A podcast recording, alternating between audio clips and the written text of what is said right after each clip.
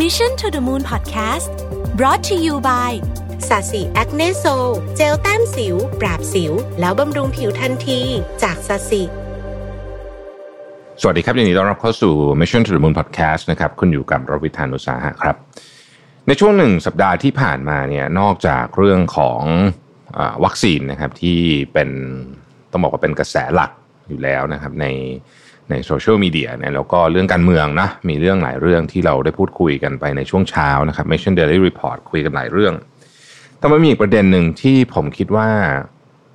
เริ่มเห็นเยอะ แล้วก็จริง ๆ มันเป็นเรื่องที่เราคาดการไว้อยู่แล้วนะว่ามันจะต้องเกิดขึ้นแต่ว่า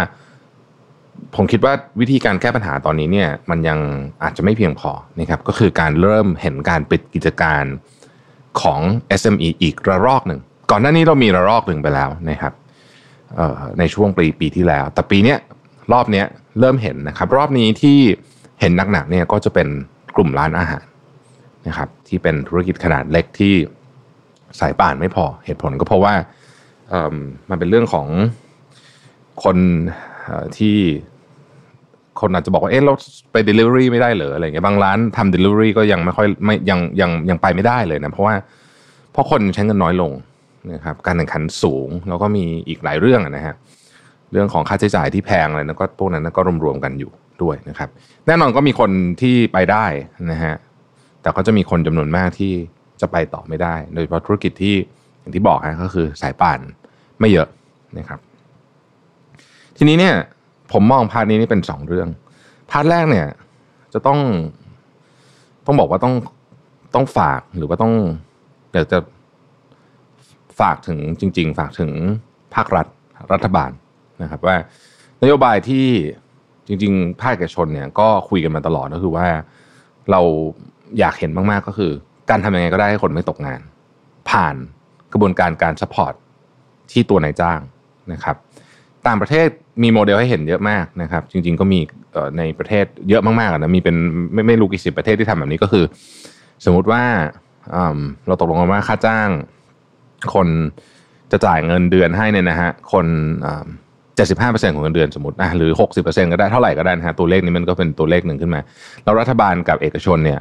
แบ่งกันจ่ายคนละครึ่งนะครับแน่นอนว่าต้องมีแคปด้วยก็ไม่ใช่ว่าคนจะเงินเดือน3 0 0แสนจะจ่ายให้หมดเต็มอย่างนั้นก็คงไม่ใช่ ก็คงจะต้องมีแคปที่ตัวเลขสักเท่าไหร่หนึ่งเนี่ยเพื่อให้หนึ่งก็คือว่าเอ่อ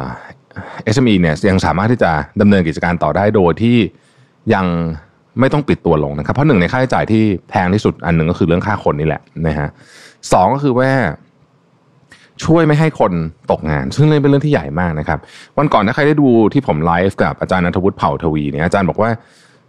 สิ่งที่ทำให้คนมีความทุกข์มากที่สุดในชีวิตเนี่ยคือมีความสุขน้อยที่สุดอะคะแนนความสุขติดลบมากที่สุดแล้วกันเออใช้คำนี้มันต้องต้องใช้คำที่อาจารย์บอกคะแนนความสุขติดลบมากที่สุด คือการตกงาน การตกงานเนี่ย เอ่อความทุกข์จากความการตกงานเนี่ย เยอะกว่าการสูญเสียคนรักสูญเสียแบบ คนรักเสียชีวิตไปแบบเนี้ยนะเยอะกว่าอีกนะฮะคือหมายถึงว่ามันอยู่นานกว่านะครับ แล้วก็จะเป็นกับผู้ชายมากกว่าด้วย เนี่ย อันเนี้ยข้อมูลพวกนี้เนี่ย มันทำให้เรารู้ว่ามันมีความจำเป็นอย่างมากเลยที่เราจะต้องทำไงก็ได้ให้ ไม่เกิดเรียกว่า mass unemployment ในการตกงานขนาดใหญ่ ซึ่งถ้าใครไม่ทำอะไรเลยตอนนี้เนี่ย มันเกิดขึ้นแน่นอนนะครับ ถ้าเราไปดูตามห้างตาม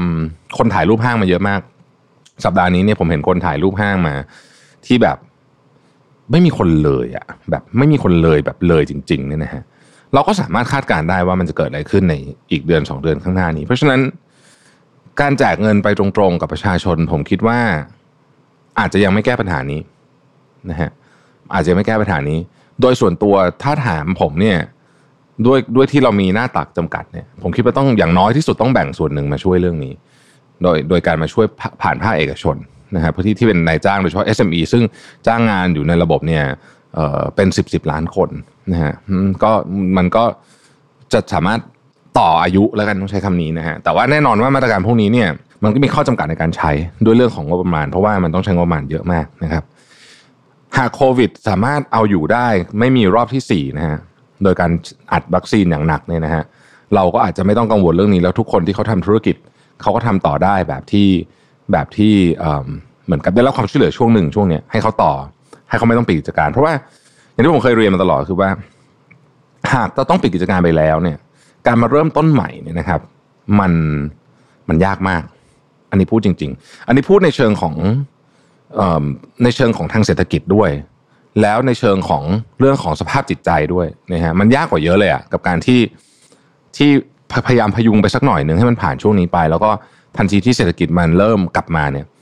มันจะเขาก็จะทำงานต่อได้เลยเนี่ยนะฮะเวลาเศรษฐกิจขากลับมาถ้าว่าเราย้อนไปดูในประวัติศาสตร์เนี่ยในช่วงวิกฤตเนี่ยนะครับเวลามันออกจากวิกฤตเนี่ยไม่ว่าวิกฤตจะยาวนานแค่ไหนก็ตาม จังหวะของออกเนี่ยมันจะออกเร็ว คือมันแป๊บหนึ่งอะมันจะกลับมาฟื้นตัวเร็วมาก แล้ว คนที่ได้ประโยชน์จากการฟื้นตัวเร็วนี้ ก็คือคนที่พร้อมรับการฟื้นตัว เพราะฉะนั้นเราต้องพยายามทำยังไงก็ได้ให้เศรษฐกิจของเราเนี่ยโดยเฉพาะ SME เนี่ยนะครับ พร้อมมากที่สุด ผมคิดว่าวิธีหนึ่งที่ดีมากคือการต่อลมหายใจ ให้เขาผ่านสามารถผ่านช่วงวิกฤตนี้ไปได้ อันนั้นเป็น part ที่ต้องต้องพึ่งต้องพึ่งเงินจากภาครัฐ เพราะว่าครั้งนี้มันมันไม่ใช่มันไม่ใช่เออเขาทำไม่ไม่ใช่ว่าอยู่ดีทำธุรกิจไม่ดีแล้วมันเจ๊งมันไม่ใช่แบบนั้น คือมันมีเหตุการณ์พิเศษจริง ๆ นะครับมันมีเหตุการณ์พิเศษจริงที่ทำให้เขาทำมาค้าขายไม่ได้นะทีนี้ part ของตัวผู้ประกอบการเองเนี่ยต้องทำยังไงบ้างนะฮะนี่ผมก็คิดในฐานะที่ก็เป็นหนึ่งในผู้ประกอบการด้วยเนี่ยนะผมคิดว่าอย่างที่บอกผมเชื่อว่าการออกจากวิกฤตครั้งนี้เนี่ยมันจะออกแบบเร็ว คือหมายถึงว่าไม่ไม่ใช่เร็วไม่ไม่ใช่เร็ววันนี้นะแต่ว่าตอนที่มันออกเนี่ยมันจะมีความเร่งสูงก็คือมันจะกลับมาแบบดีเร็วมากนะฮะเหมือนกับถ้าเป็นตลาดหุ้นก็คือแบบ เราอาจจะเห็นแบบ ceiling ติดๆกันหลายๆวันอะไรเงี้ยอันนี้พูดเปรียบเทียบนะไม่ได้หมายถึงว่าตลาดหุ้นจะ ceiling นะแต่ว่า คือเราจะเห็นมันจะฟื้นเร็วในในความรู้สึกของผมเนี่ยมันจะมีความเร็ว อาจจะไม่เท่ากันในทุก sector นะครับ แต่ว่าฟื้นเนี่ยมันจะมีความเร่งมันอยู่ ยิ่งเศรษฐกิจช่วงนี้มันมันซึมนานเท่าไหร่เนี่ยมันก็จะมีความเร่งมากขึ้นเท่านั้น ผมเชื่อว่านะตอนออกนะฮะซึ่งอันนี้ก็เป็นความเชื่อส่วนบุคคลนะครับไม่ต้องอาจจะอาจจะผิดก็ได้นะก็แต่แต่ละธุรกิจก็จะมีความเร่งออกจากออกจากวิกฤตเนี้ยแตกต่างกันออกไปด้วย ผมคิดว่าสิ่งหนึ่งที่เราต้องทำก็คือ เราต้องมาดูว่าในธุรกิจของเราเนี่ย ตอนที่มันจะออกเนี่ย มันจะออกท่าไหน อันนี้ต้องคิดให้ออกคือเราต้องพยายามแงะเรื่องนี้ให้ออกให้ได้ ว่าในสิ่งที่เราทำอยู่ตอนนี้เนี่ย เราจะออกจากวิกฤตเนี้ยท่าไหนนะครับ ท่าไหน ยกตัวอย่างเช่นอะผมยกตัวอย่างง่ายสมมติคนกลับมาทำงานที่ออฟฟิศหมดคึกคักแล้วเนี่ยอะไรจะได้ผลประโยชน์ ธุรกิจเราจะได้ผลประโยชน์จากเรื่องนั้นยังไงบ้างการที่มีคนเดินทางมาที่ออฟฟิศหนึ่งร้อยเปอร์เซ็นไม่มีใคร work from home แล้วเนี่ยนะฮะแล้วก็บรรยากาศการจับจ่ายใช้สอยเนี่ย มันกลับมาคึกคัก หรือสองไม่มีคนใส่หน้ากากแล้วอ่าสมมตินะฮะวันหนึ่งอ่ารัฐบาลบอกว่าไม่ต้องใส่หน้ากากละนะฮะซึ่งมันก็มันก็ต้องมีมันก็น่าจะมันก็ต้องมีวันนั้นนะฮะไม่บังคับแล้วใครใครอยากใส่ก็ได้อะไรเงี้ยนะแล้วแต่เนี่ยอะไรได้ประโยชน์นะฮะอะไรได้ประโยชน์เอ่อผู้คนกลับมาเดินห้างใหม่ ใครได้ประโยชน์ ใครได้ประโยชน์เยอะที่สุด แล้วเราต้องทำคือมันจะต้องมีการคิดคิดถึงสถานการณ์ที่มันเกิดขึ้นนะครับ แล้วก็เตรียมตัว เตรียมตัวให้มันสอดคล้อง เพราะฉะนั้นเรื่องนี้มันเกี่ยวข้องกับการเตรียมตัวเรื่องของแผนการตลาด เรื่องของการจัดสรรเงินที่เรามีอยู่นะครับเรื่องของการเตรียมกำลังคนนะฮะ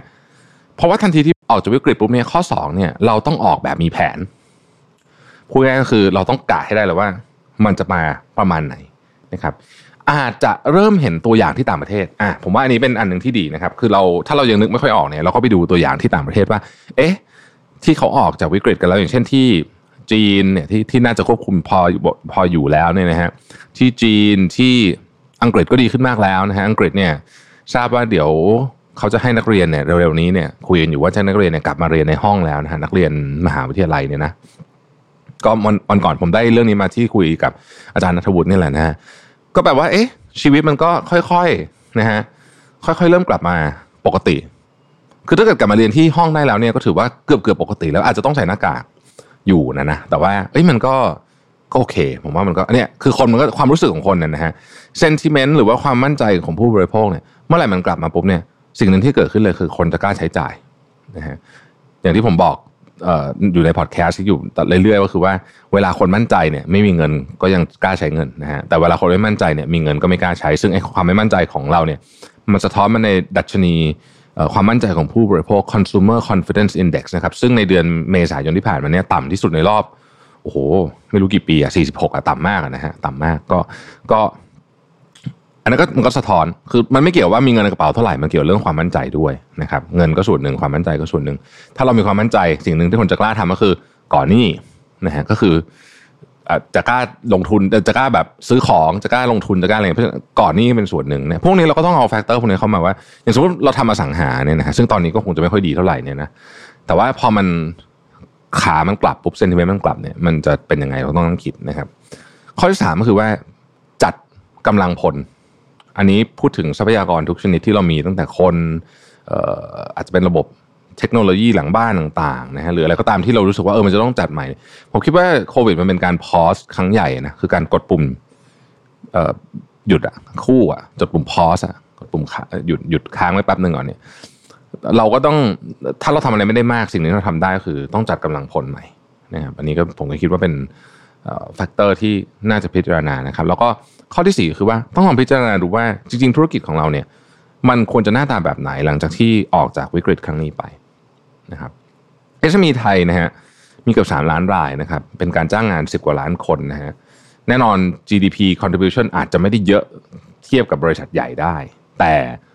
มันเป็นฟันเฟืองสำคัญที่ทำให้ประเทศนี้เนี่ยขับเคลื่อนไปได้นะครับจ้างงานในภาคอุตสาหกรรมในภาคอุตสาหกรรมแรงงาน อุตสาหกรรมบริการอุตสาหกรรมต่างๆเนี่ยเยอะมาก แล้วก็เป็นวิถีชีวิตด้วยนะ มันไม่ใช่แค่เรื่องของเงินอย่างเดียว มันเป็นเรื่องของวิถีชีวิต มันเป็นเรื่องของความภาคภูมิใจด้วยนะครับ เพราะฉะนั้นจึงอยากวิงบอลไปถึงภาครัฐนะครับว่าลองพิจารณาการประคับประคองไม่ให้ธุรกิจล้มดูจะได้ไหมนะครับ แล้วก็สำหรับเพื่อนๆ SME ทุกท่านที่ทำงานอยู่ตอนนี้เนี่ยอยากอยากเป็นกำลังใจให้ แล้วก็สำคัญมากคือผมคิดว่าต้องวางแผนละ ต้องวางแผนทุก คือต้องมานั่งคิดเลยต่อจากเนี้ยพฤษภาเอาไง มิถุนาเอาไง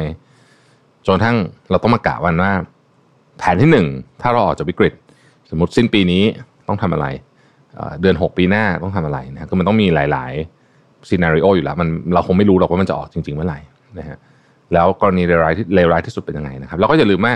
ถึงแม้ว่าวันหนึ่ง เราจะประคับประคองธุรกิจเราไว้ไม่ได้จริง ๆ นะครับ มันก็ไม่ ถ้าเป็นศัพท์ผมก็คือไม่ไม่ไม่ไม่ถึงขนาดโลกแตก not the end of the world ครับเราก็รวบรวมกำลังแล้วก็กลับมาใหม่ แต่ว่าอย่าให้มันไปถึงจุดนั้นเยอะเลยนะฮะนี่พูดฝากว่าถึงถึงภาครัฐนะคือยังไงก็ต้องพยายามไม่ให้มีการล้มของธุรกิจเนี่ยเยอะมากจนเกินไปนะครับ เพราะอย่างที่บอกมันไม่ได้เอากลับขึ้นมาง่ายนะครับ ก็เป็นกำลังใจทุกคนนะฮะ ขอบคุณที่ติดตาม Mission to the Moon แล้วพบกันใหม่พรุ่งนี้ สวัสดีครับ Mission to the Moon Podcast Presented by สาสีแอคเนโซ